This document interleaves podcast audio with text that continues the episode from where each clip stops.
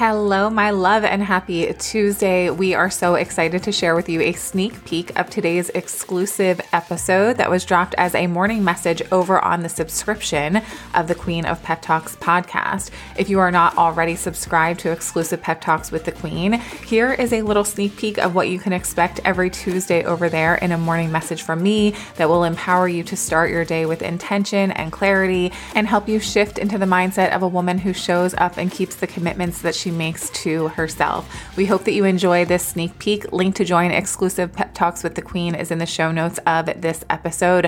When you register, you will get immediate access to all bonus episodes that are over there awaiting you.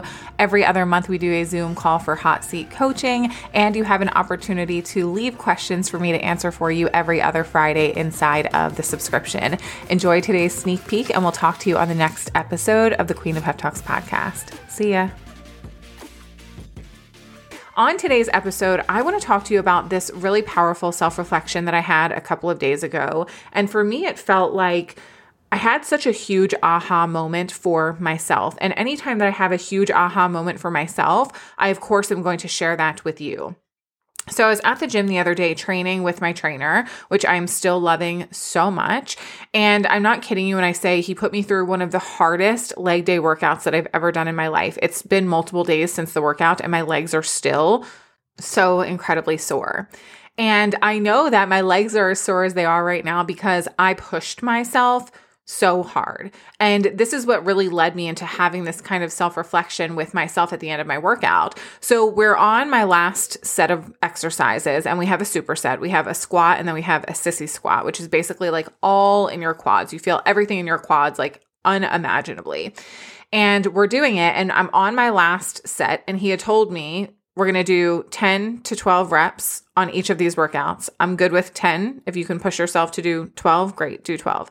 So, both exercises, the first exercise I did 12, and then I'm doing the second exercise and I get to like eight. And I think he said, I'll take two more. And I was like, no, nah, I got 12.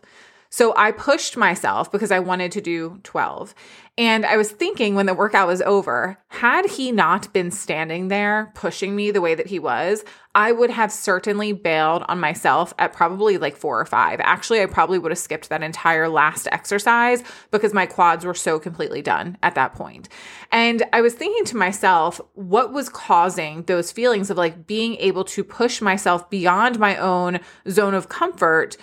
In order to show up that way. And one of the things that popped into my mind was thinking about how when we care about other people and when we care about what other people think of us and the way that they feel towards us or their perception or perspective of us, we often don't want to disappoint them, right? If you've ever hired a trainer who is pushing you, you might feel like, oh my gosh, I want to show up and do this to the best of my ability so that I don't disappoint this person. And he wouldn't even be disappointed if I had only done 10. He gave me permission to do 10, but it's like I can push myself harder because he's here, because I don't want to disappoint. I don't want to let down. I want to give my best because someone else is involved in this equation. I want you to ask yourself how often in your life are you giving your best when other people are involved in the equation? But you, when you're by yourself, you struggle to show up and give at that same level of intensity, with that same intention, with that same energy, with that same power. And the thing is, like, we're all guilty of it, right? Like, I'm telling you that this was one of my reflections. I probably would have quit on that workout one exercise sooner if he wasn't there. And I'm okay with being honest with that because I also know that when I am by myself, I will push myself, maybe not to the same intensity, but I will push myself. And a learning lesson for me of like, you're capable of so much more, and you're capable of doing that whether there's someone else there or not. So, the question that I had posed to myself that had me thinking for the people in my audience is what if you were as afraid of disappointing yourself as you are of disappointing the people that you love the most in your life. We are sorry to leave you hanging, love, but that is it for your sneak peek of today's exclusive episode over on Exclusive Pep Talks with the Queen. If you want to hear the rest of this episode, you can subscribe to Exclusive Pep Talks using the link in the show notes of this episode. Until we chat again, I love you and I hope you have the best day ever. See you guys.